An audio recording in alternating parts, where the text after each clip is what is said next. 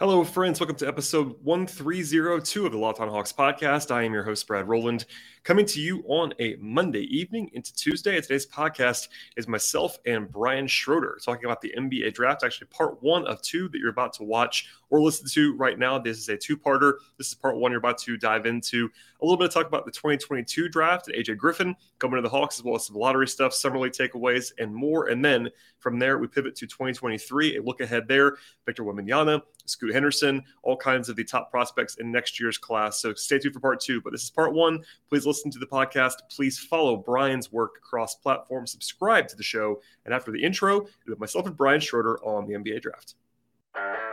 You are Locked On Hawks, your daily Atlanta Hawks podcast, part of the Locked On Podcast Network.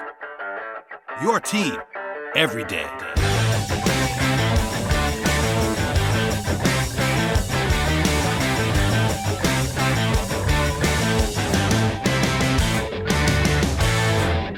I am joined now by a recurring guest of the podcast, someone I appreciate very much in the NBA draft space and beyond. Brian Schroeder is here to talk about the draft and other things. What's going on, Brian?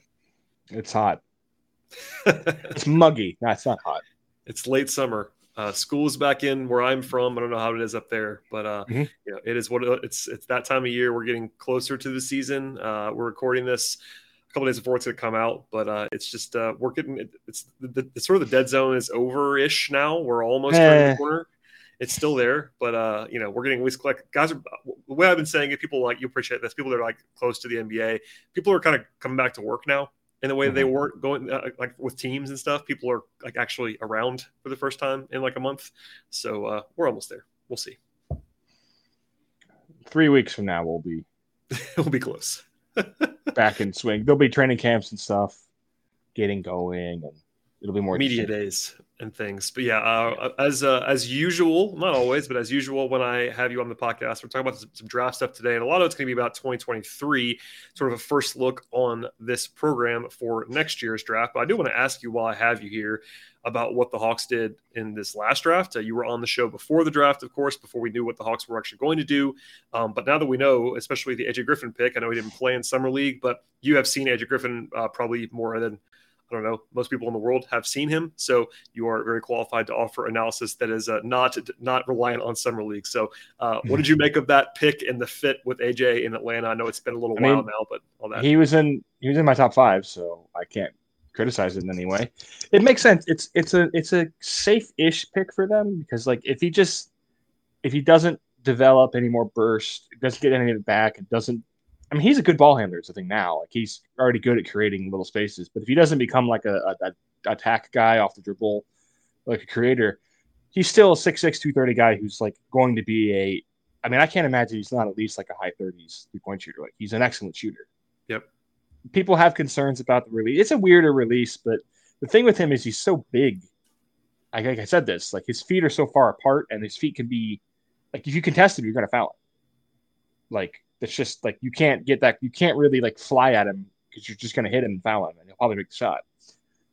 So he's going to do that. He's fine on defense. Like he's a little slow footed and slow to react sometimes, but I think he can play up the the Jae Crowder style. Like put him on like a, I mean, put him on like a PJ Tucker guy, and he's not going to get beat. He'll rebound. He'll he he passes like even if he's just that, that's a good 14th pick. Like you got a oh, guy yeah. who should who should play minute, who can play minutes in playoffs and like you basically got like what if Tony Snell was big, and like Hawks legend Tony Snell. No pretty less. good. Like I yeah, I think most playoff teams would take a guy like even if he's your like eighth, ninth man.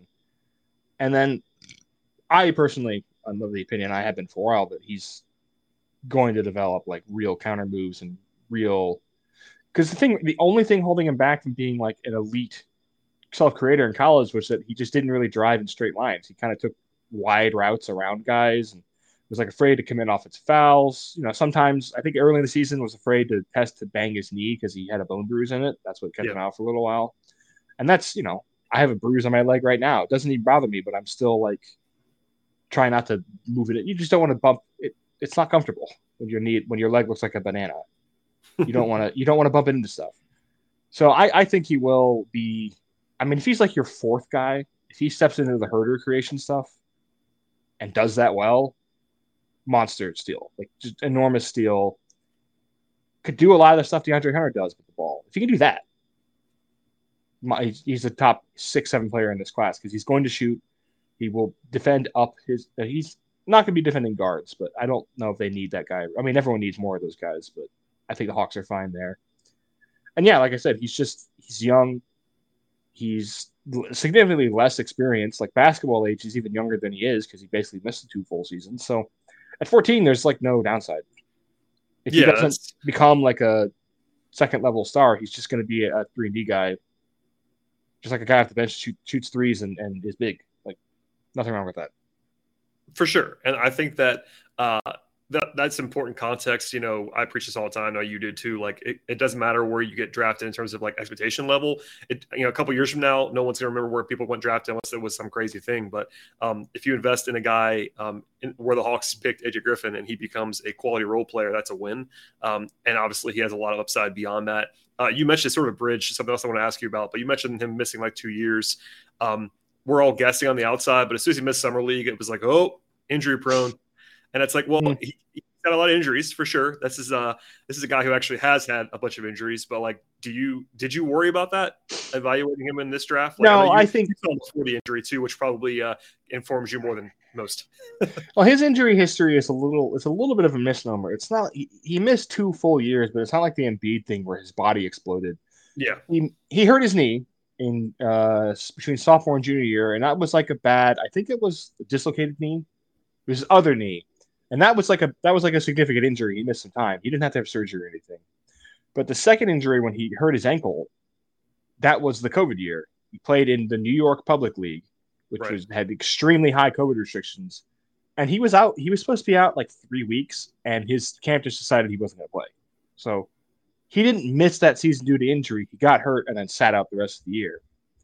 And then he banged his knee in practice and missed like three practices at Duke. And was a little tentative for like the first five games. He didn't miss a game. He played every game for Duke. So he did, yeah. Which I think people have. I think if you ask people like if he played all season, people would say no, just because of all the buzz around the mm-hmm. injuries mm-hmm. with Griffin. But no, it's it's good context, and you know the COVID year is going to be uh, something people and we talked about this a lot before the draft too. But like where guys were, like where guys actually were playing, what states, what yeah. locales they were in, that all that all mattered a lot. And um, Peyton because Watson he was in L.A. Yeah. They didn't they didn't play for almost two years, so he didn't get to play. And Right, and Powell. I mean, Powell didn't play as much as other people did. Some people, mm. you know, it, it's one of those things. But no, Griffin, especially because, as you well know, like people always before the injury, the first injury, he was number one on some boards. Like he was cemented already. Didn't need to play. Um, mm. Was already going to be going, already going to be going to Duke, and was set up. So like there was a little bit less pressure on him to play and all that stuff too. So yeah. I thought it was just yeah. important to ask you about that because I know you've always liked him along the way, and you know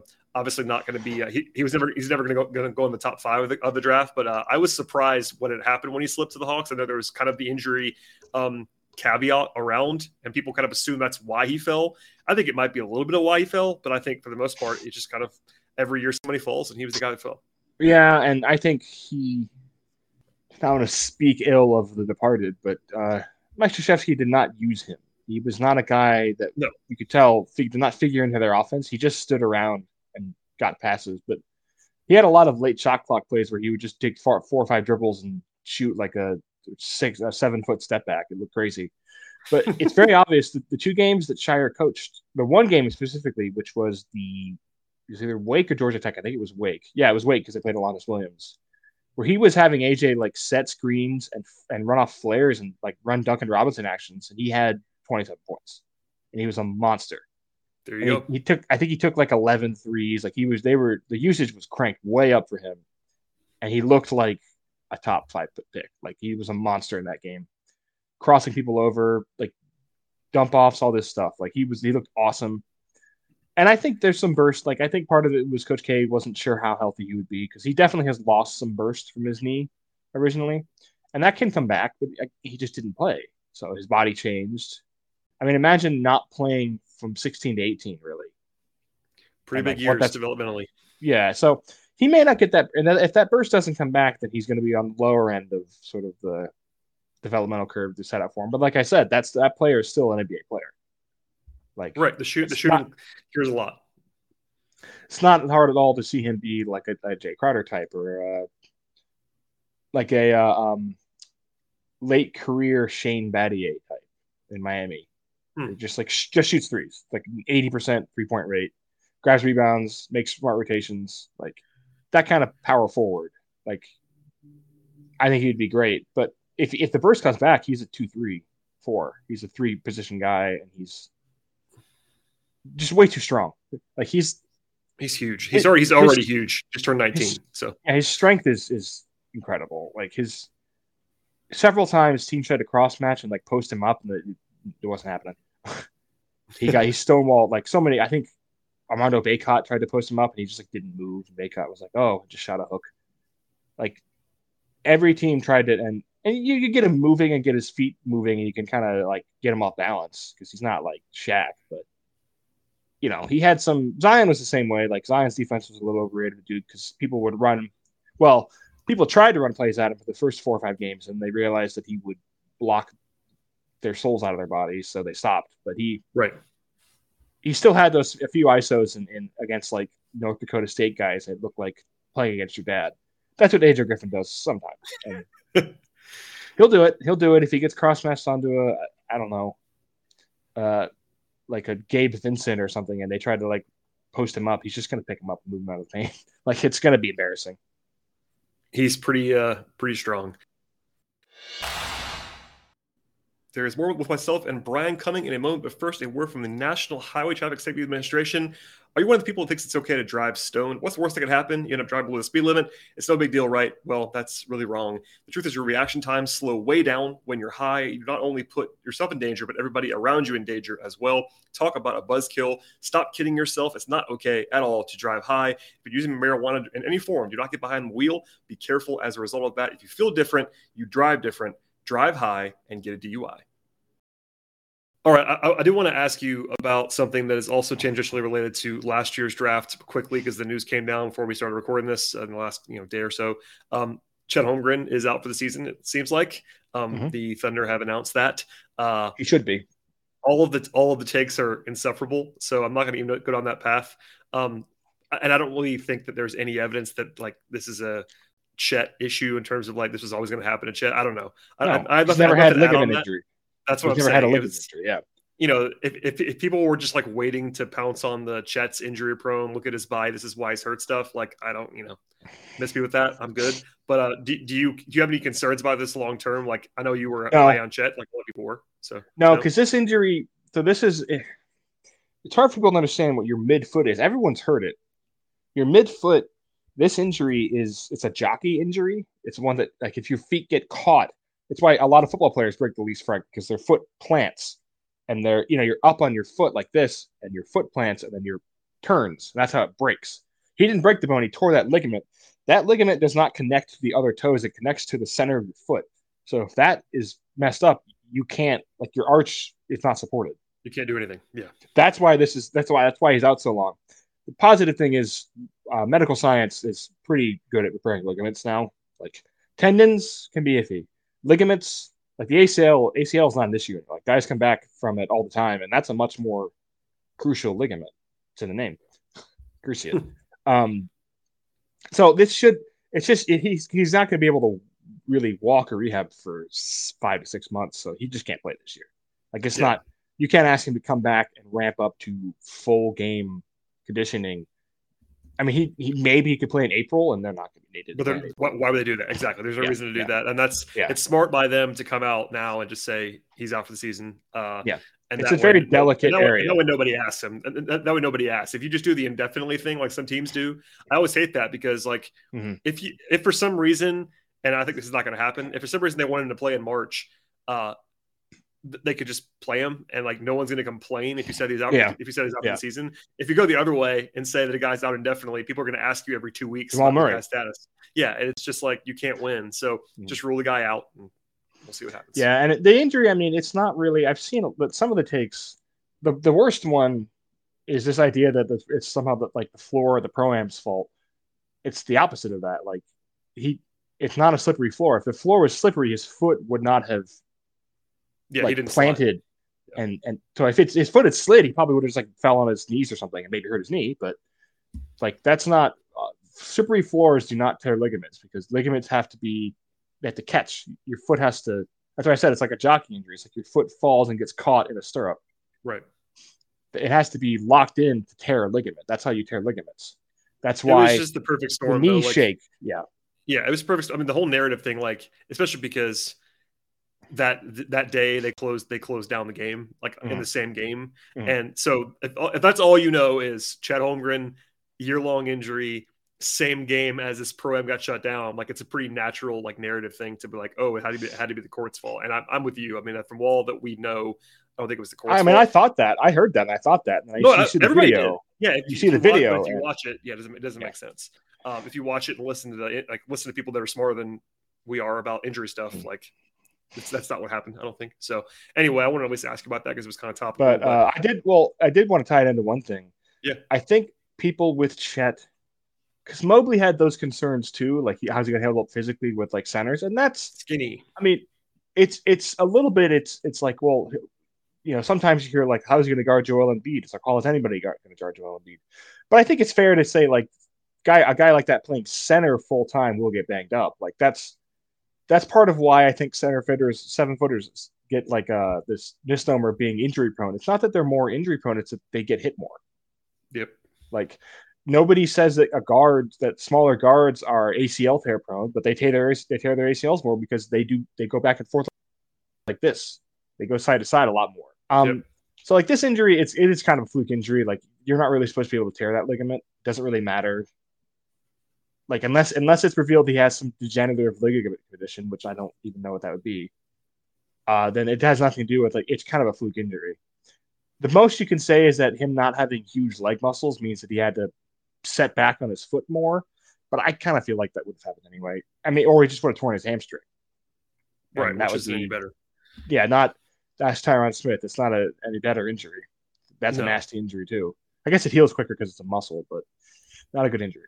It's just Um, it's just it's just obviously no fun. I mean, we were everybody likes Chet. I, I Mm-hmm. want Chet to succeed. Uh, so and you know the takes are horrible and all but what I stuff. want to what I wanted to say is that it ties into the draft. I think this is a problem that I think I don't want to be like hipstery about it, but I think when you only really catch up with the draft, you only do have a few weeks before it, and you kind of catch up.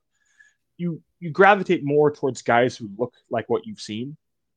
Great example is a Cam Reddish type, where he looks like what you think an NBA player looks like. He plays like you, what you think an NBA player plays like. So it's easier for your brain to conceptualize them in the NBA.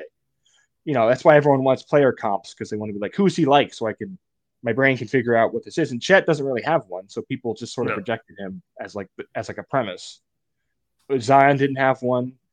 Ja Morant didn't really, unless you count like Kevin Johnson. Luka didn't really have one. These are all the guys, Trae Young, Shai. These are the weird stars, but but but most stars are weird. Like the the opposite of this is a guy like Keegan Murray, good player, but people people like Keegan Murray more than I think he deserved because he doesn't have any obvious flaws. So there there's nothing to pick apart with the way we do. Where you know if a guy's a 32 percent three point shooter, he can't shoot, or you know if a guy is if a guy is 6'2", 180, this he's too small for the NBA, or if he's 6'8", 260, he's too big for the NBA. It's like or, or or in Chet's case, seven seven feet, one ninety five, whatever whatever he is. but it's it's like people it's just strange. It, it seems to be pick pick and choose because zion got it for being 6'7 285 jalen duren didn't get it for being 6'8 and a half 270 like he, he's two 270 he's playing at two in the high 260s this year and he didn't get his his body is not too big and strong for for the nba even though I think it's just like because he's a center. I think that's I Yeah. think that's what it is. Like he he looks he looks a lot like a lot of other centers look in Yeah. some ways. Um, but you know, I I, I think I I haven't thought I haven't thought about that the way that you put it. But you are right, especially with Chet, even more so outliery. You know, Yeah. as skinny as he is, um, top three pick, like he just inspires the worst takes from people that don't, pay don't think- attention.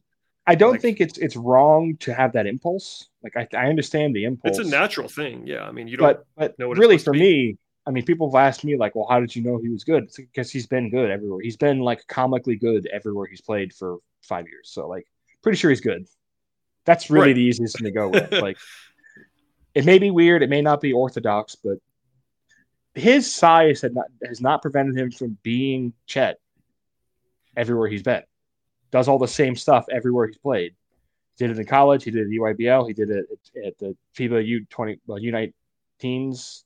Yeah. He did it summer league. Like he was, he did it in Gonzaga. Everywhere he's been, he's played. He's been the same guy, and he's been good. So that's more important to me than having a weird body type. For sure. Um, before we move on to 23, uh, I know you are always a close summer league watcher. Uh, anything change in your brain from the draft to summer league, and like anybody like change your mind at all? I'm Not like a whole evaluation or anything like that, but I mean, I thought anything, anything stand out to you? I mean, Keegan was really good, but Keegan was also was. But but Keegan, the, the shooting was a little farther along. That was always the thing I was most interested in. Like, what kind of shooter is he going to be? So like, Keegan will be good. I have no. I'm not somebody who thinks that Keegan Murray is like a terrible pick at four, or that he's like just going to be some guy. I think he'll probably be a starter and he'll be good. It's just the difference of being like Tobias Harris or like I don't know Paul Millsap. I don't know what the difference is there, but whatever that difference is, that's the question for Keegan. To be uh, Tobias Harrison, probably. Uh, I don't think he's ever been an All Star, and Millsap was a three or four time All Star, Yeah. and it is what it is. That little break, uh, obviously different players, but no, I think that's right in general about uh, Murray. I was probably a little bit lower on him in general, but uh, going back to what we talked about earlier with AJ, even if he's not a star, if he's a really good starter, fourth pick is like that's a pretty good outcome. Yeah, like people yeah. yeah, that's not like gonna change your life. what I don't know if that's what the Kings need, but Agreed. That's, that's a different issue. and that's part of, and that's part of the problem that I think people were making and they were paying attention to this stuff is like the Kings is in particular like kind of don't need I mean obviously it's good to have good players but they kind of just they needed to swing a little bit potentially and they didn't Mhm. really do that with that pick maybe, maybe he becomes maybe he becomes the three-time all-star and we're not Yeah, we're I mean- wrong so I don't know we'll see I know the intangible, like the off court stuff, people just adore him, and that that plays into oh it. by all accounts yeah but like, yeah, it's the Kings are, are the best example now. of The weirdest thing that happens when you do mocks, and I'm sure you've gotten this, where people will be like, "Oh, they can't take a guard. They have De'Aaron, Darren Fox." And like, I like Darren Fox, but like, they aren't good with Darren Fox. Like, also they've like clearly at least thought about trading Aaron Fox at Yeah. some point in the last year um it's like, I mean, you know, obviously, a, a player has to be a certain. If you have a top five pick, you better have like either a guy you just drafted or like a guy who's obviously a superstar, like a top Agreed. 20 player. Otherwise, you could take anybody. Like this, people are fans are way too attached to bad cores. Like, or even Knicks- questionable cores. like yeah, the Knicks Knicks fans like not wanting to trade Randle two years ago. It's like, are you going to win a title with him? You No. trade him. Well, even I mean to bring it back to the Hawks as we're on this podcast, like Mhm. Trae is the only guy that Mhm. you have to think that way with. Like certainly, um, you know, when you, I guess the Okongwu was a great example of this. So mm-hmm. they took the best guy they wanted to take. They loved Okongwu. They had Capela on the roster, and they didn't care. They took Okongwu mm-hmm. because they because they wanted Okongwu. The only guy on the Hawks roster. I mean, obviously now it's a little bit different with Dejounte, all this stuff, but like in Yeah, theory, Dejounte maybe. In theory, the only guy you thought about for the last three years as like we have to think about this guy when we're drafting this this player is was Trae, and obviously Trae Mhm. has earned that. He's a superstar player. Um, you know, if it if the Kings are a good example of this, it happens across the league. Like this, you you shouldn't be thinking at that, especially at the top, like you said, the top three, top five pick. If, if the guy in front of them is like the 75th best player in the league, it shouldn't that shouldn't change your mind on a top five pick. Especially if It it's should. guard, because who do, who has one guard? Well, and even then, obviously Trae was more about level that too. Yeah, I mean Trae, Trae, the, well, yeah, you're that's a good point actually. But Trae is kind of a weird one in that he is a small point guard, and in theory, like the only thing that you couldn't take with him is another small point guard at Yeah. that point in the draft. But even when you get into the teens, like they could have taken another guard. It wouldn't be the best thing or the worst thing in the world. But basically, small guards and and and five only players, like pure centers, are the Yeah. guys you can't really like take the same position. But I don't know. Yeah, and even then, you know, when you get into the teens, like pick centers, I don't. Yeah, care. and this in the team it's fine. I mean, this Yeah. is this is really like you said, it's more of a top five pick discussion because at that point you should just take the guy you think is going to be a star or or or, or going to Yeah. be awesome Yeah. no matter what. and that player was Jaden Ivey, and they didn't take him. And I think they will regret it, and there you have it on that. Um, all right, let's pivot to 23 a little bit. I, I want to start very broad on this and ask you like kind of the strength of the class. I think I probably ask you this every year when we talk about the first class. Mhm. But like compared compared to even like 22, but even compared to a typical class, like how good right now? It's obviously it's very early, late August or September. How how good do you think this class is overall? Obviously, there's a lot of attention at the top, which we'll get into. But uh, right now, strength. it's not quite as good as 18, but it's the best since right now. Okay, and we'll see. There, some of the freshmen will disappoint. There is a little bit of a concern. There's not as many obvious breakout second year guys. Like last year, Ivey, At this point, Ivey was a breakout guy. Johnny Davis was a breakout guy. Keegan was a breakout guy. Yeah. Uh, I mean, a lot of guys. There were there were a lot of even a guy I'm like Jalen Williams was like, "Ooh, this guy's interesting." I didn't know. I, I don't think anyone said lottery pick, but like, no, I'm, I'm not going to give your board away. Um, but I, I think a lot I mean, of I, think I, a lo- I think a lot of people uh don't have basically any returners in like the top 12, 13, 14 picks this year right mm-hmm. now. Obviously, it's mm-hmm. somebody will pop. Somebody always does. But like it's very possible this is a very very heavy one and done slash OTE slash ignite slash and European draft. Last year had the most one and duns ever taken, so it's only going to get and, and and they should have like again, Josh Minott should have been drafted. Peyton Watson should have been drafted. Caleb Houstan, I think should have been drafted. I think he was drafted about where he should be. Yeah. Um. So like yeah, it it just makes more sense. I'm glad teams seem to be understanding, or at least buying putting more resources into the idea that like if a guy has something now, it's better for him if we. I think the G League has been established to the point where teams feel comfortable sending a guy there.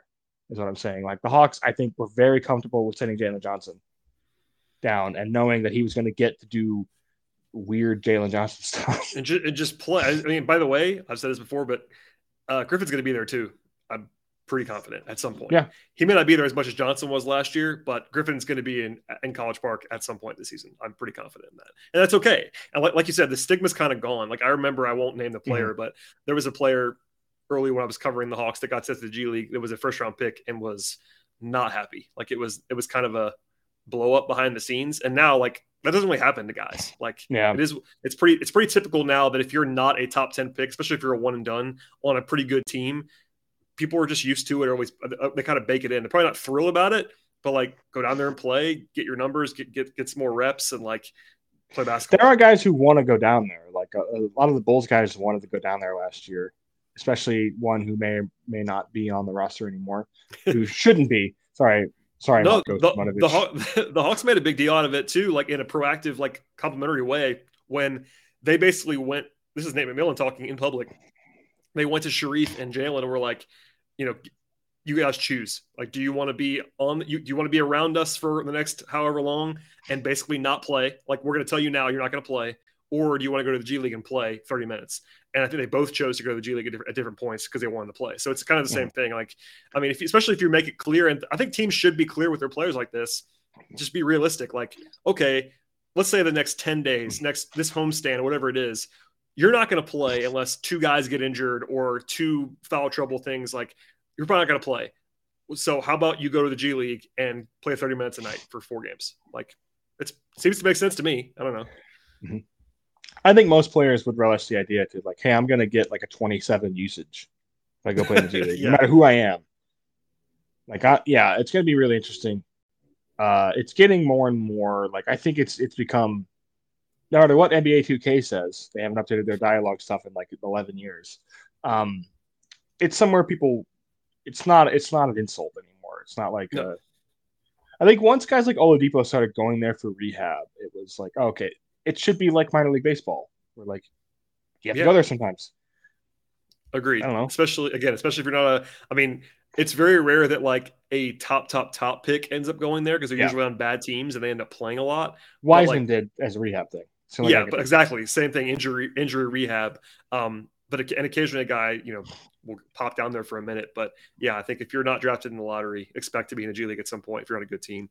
Um, so you talked about it being maybe the best class since 2018. That's that's pretty high praise in some respects. Is it a depth thing? Is it just a top tier talent thing? Like, is it is this top heavy in your mind, or is there real like is a how, does the depth compare? it's a little too? top heavy, but this like like last year, like 2022, there's just a lot of six six to six eight guys around, and it always helps depth. Like I have. I have Chris Livingston is going to Kentucky at in the 30s, and like he's pretty good. He can shoot. He's six six. He's going to Kentucky. Like not a super athlete, but like he's a prospect. And I think he'd be a guy who, in some other drafts, would be in the late teens. A lot of places, in some places, may have him there. I don't, I don't love him, but I think he has rehabbed his his ability a little bit, and like he can play. Uh, let me think of another guy. Like uh, Julian Strawther is like in the 40s for me, and like Julian Strawther is a three-year college player, can shoot, plays against Gonzaga, six Yeah, seven. he, he, almost, he, almost, he almost left last year by all accounts. Mhm. Like he was thinking about leaving, and yeah, I mean, if that guy, I don't think he's, in, I don't think he's fantastic, but if he's, uh, if he's down in your second round right now, like that's a pretty Mhm. good sign for the class. Uh, I, I know there's a guy that uh, I wanted to ask you about at some point, and his name is Jett Howard from Michigan, who is uh, six seven and uh, by all accounts pretty highly touted internally. And like he's not supposed to go in the first round necessarily. And I think that's a guy that like could very well be a first round pick at some point. Um, Mhm. That would be in a lot of drafts, you know, top twenty at this point. Oh yeah, like, he's got the pedigree, and he's he's gonna play Carmelo Anthony in a movie. Is he actually doing that? I don't know if that, I think it's still happening. Oh, I saw the photos for it, so yeah. He's By the way, Carmelo, This, and this is this is a this is for people that don't know this is this is Juwan Howard's son who's going to be playing, youngest- his playing, playing son, at yeah. Michigan this year, um, and is maybe going to be their best non Hunter Dickinson player. So yeah, and he was. I remember hearing about him, and he was like six three, six four, and it was like he's a lights out shooter. And then the next time I saw him, he was like six six, two twenty five. I was like, oh okay. Yeah, that So, it, it, it helps to be it helps to be big. Um, but you know, okay.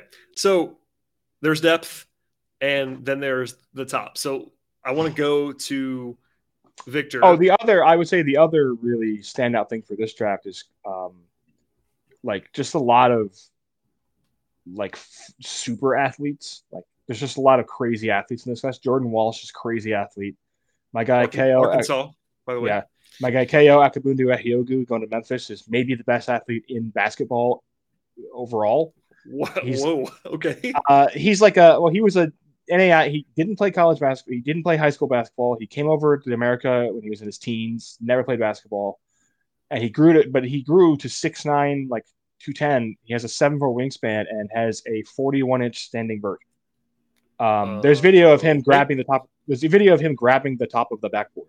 So like he barely played basketball at all. He's only played for like four years, but he had like four, a 14 block percentage last year at UTA. Going to Memphis, if he does that at Memphis, he's going to be a first rounder for me because he's like just an unnatural athlete. like it doesn't look. Guy was doing like windmills from outside, like like jumping from like the square, doing windmills and sh- like. Yeah, if that guy's any good at basketball, he's going to get drafted. That's just like a second round guy. Like there's so many. The top, my top seven, really my whole top group except for Nick Smith are all like maybe Dariq Whitehead are all like super athletes, like crazy top percentile athletes. And that's really the that's the big thing for this draft.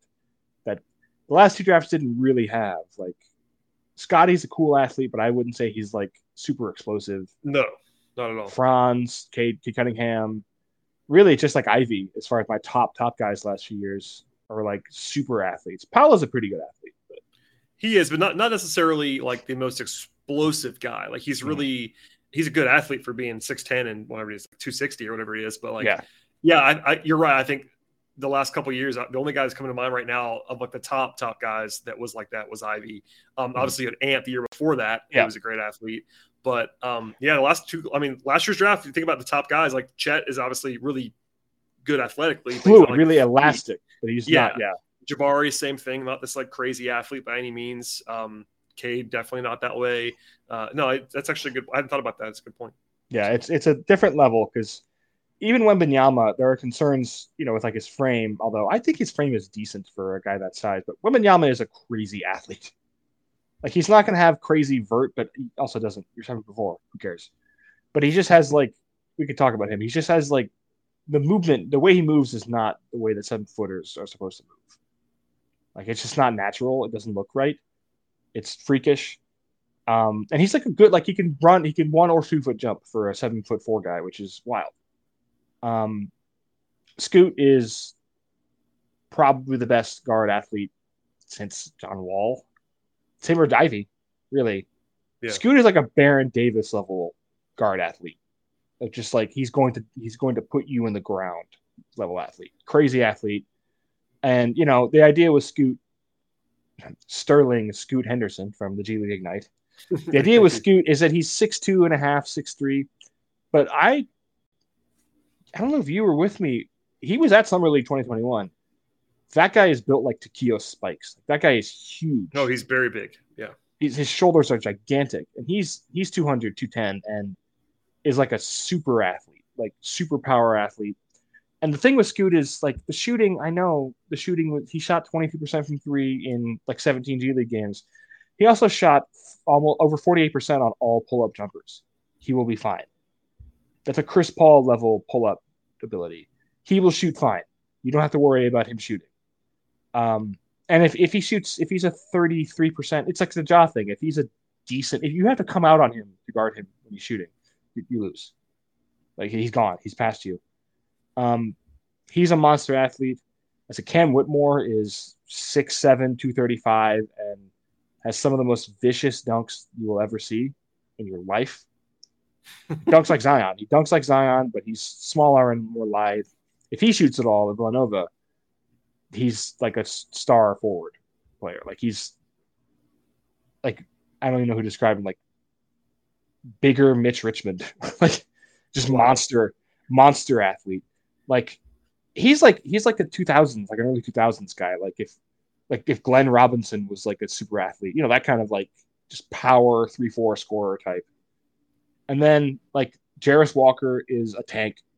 He's less explosive vertically than some of those guys, but Jarace Walker is a monster. Like he can dribble, pass. He's starting to shoot some, and he's 6'8", 235 and has like David West like build, but was like handles the ball and goes around picks and stuff. He's crazy. And then of course at the top, the, I mean, Amen and Ausar Thompson are probably the two best athletes I have ever seen play basketball since I've like been paying attention to grassroots stuff at least. Because I, I'm sure 17 year old LeBron is probably better because he's a mythic figure. But like, right, these guys are. They play like they have hoverboards on their feet. Like they don't move. They move in ways that are not humanly normal.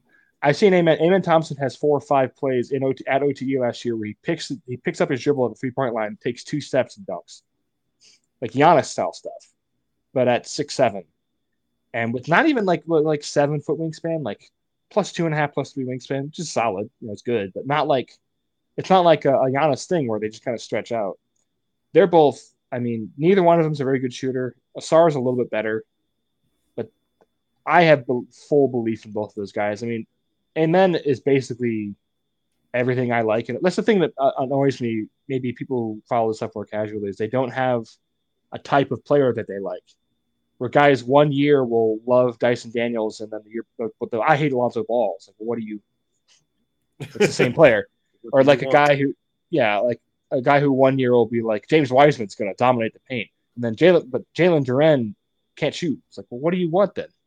Like, I don't know what you what kind of player do you like? You have to have some kind of internal logic to what you're saying. And my internal logic is that I like tall guards who do cool layups and make a lot of uh, crazy, superhuman Sharife style passes.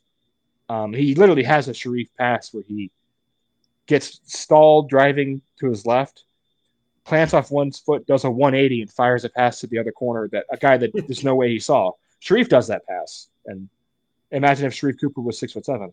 Um, That'd be helpful. And then, uh, and then I need I like guys who are like free safeties on defense, Caruso style, like team defenders who make reads. And and Thompson is.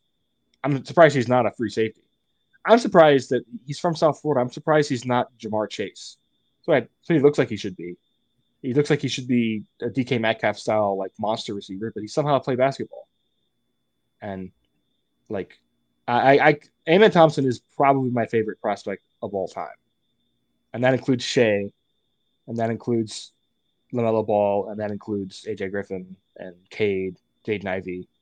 Like I, I think he's my favorite prospect of all time. He does things that are not every game, even if it's not a positive, it doesn't end in a positive play. He he will do things that are I mean, I watch a lot of basketball, and I think most people who watch a lot of basketball, we don't react to it that much. Like you'll react to cool things. You'll be like, "Hey," even in person, I don't. I'm becoming more and more like I'm getting that coach mentality where you just keep watching. You like nod. Oh, that's good. Um, and Amen does things that I like jump up multiple times. Like it's Zion stuff. Like Zion did that in college, where you you would like react, vis- physically react to things he did. And I love he's going to be the guy this year that I think people just don't can't conceptualize because he's just 20% three point shooter. He shot 59% from the line, something like that. Is like a driver finisher, but it's not like a. He's he's like, he's a wing. He's a wing who he's like a. I don't know. He's like a like Walt Williams, the wizard, but if he was like a super athlete, that kind of guy, like he he's a straight up ball, straight up ball handling wing they're not really a guard. Doesn't play isolation defense. He just kind of sits back and covers gaps. Um, like I said, he does. you're not going to be off ball. He's going to have to have the ball all the time. It's the Sharife stuff, but with a larger guy, he's a better athlete and worse at shooting. Uh, so people are going to have a lot of problems conceptualizing him. Ausar is a little easier. Ausar is just Jason Richardson kind of player. Like he is a two three. He's a he's a swing man. He is here to play one on one defense and attack the rim and shoot open shots. And it's a good pass. Like he has a lot of the same traits. He just plays much more aggressively as like a scorer. Mm-hmm. That's easier for people to understand. Like I could just say he's like Jason Richardson or Vince Carter ish, or like any any Jerry Stackhouse, any of those kind of like early two thousands guard forward Jordan types. That's how he plays. So people are going to understand that. But Amen is, I don't know what. I, it's really the only thing I could compare him to is what if Shai Gilgeous-Alexander was like a 99th percentile human athlete vertically? Seems like a pretty good player to me. Yeah, um, he's unbelievable. I he, I can't describe him. He's almost more breathtaking to me than Wembanyama, who is uh, almost not quite, but Wembanyama is like Kareem Abdul-Jabbar levels of like this human being only comes around once every 60 years or so. All right, that is the end of part one. Again, please stay tuned to part two of this podcast with my friend Brian Schroeder about the NBA draft. It should be in your feeds right now. Please subscribe to the show, flip on over to part two, and we'll see you all next time.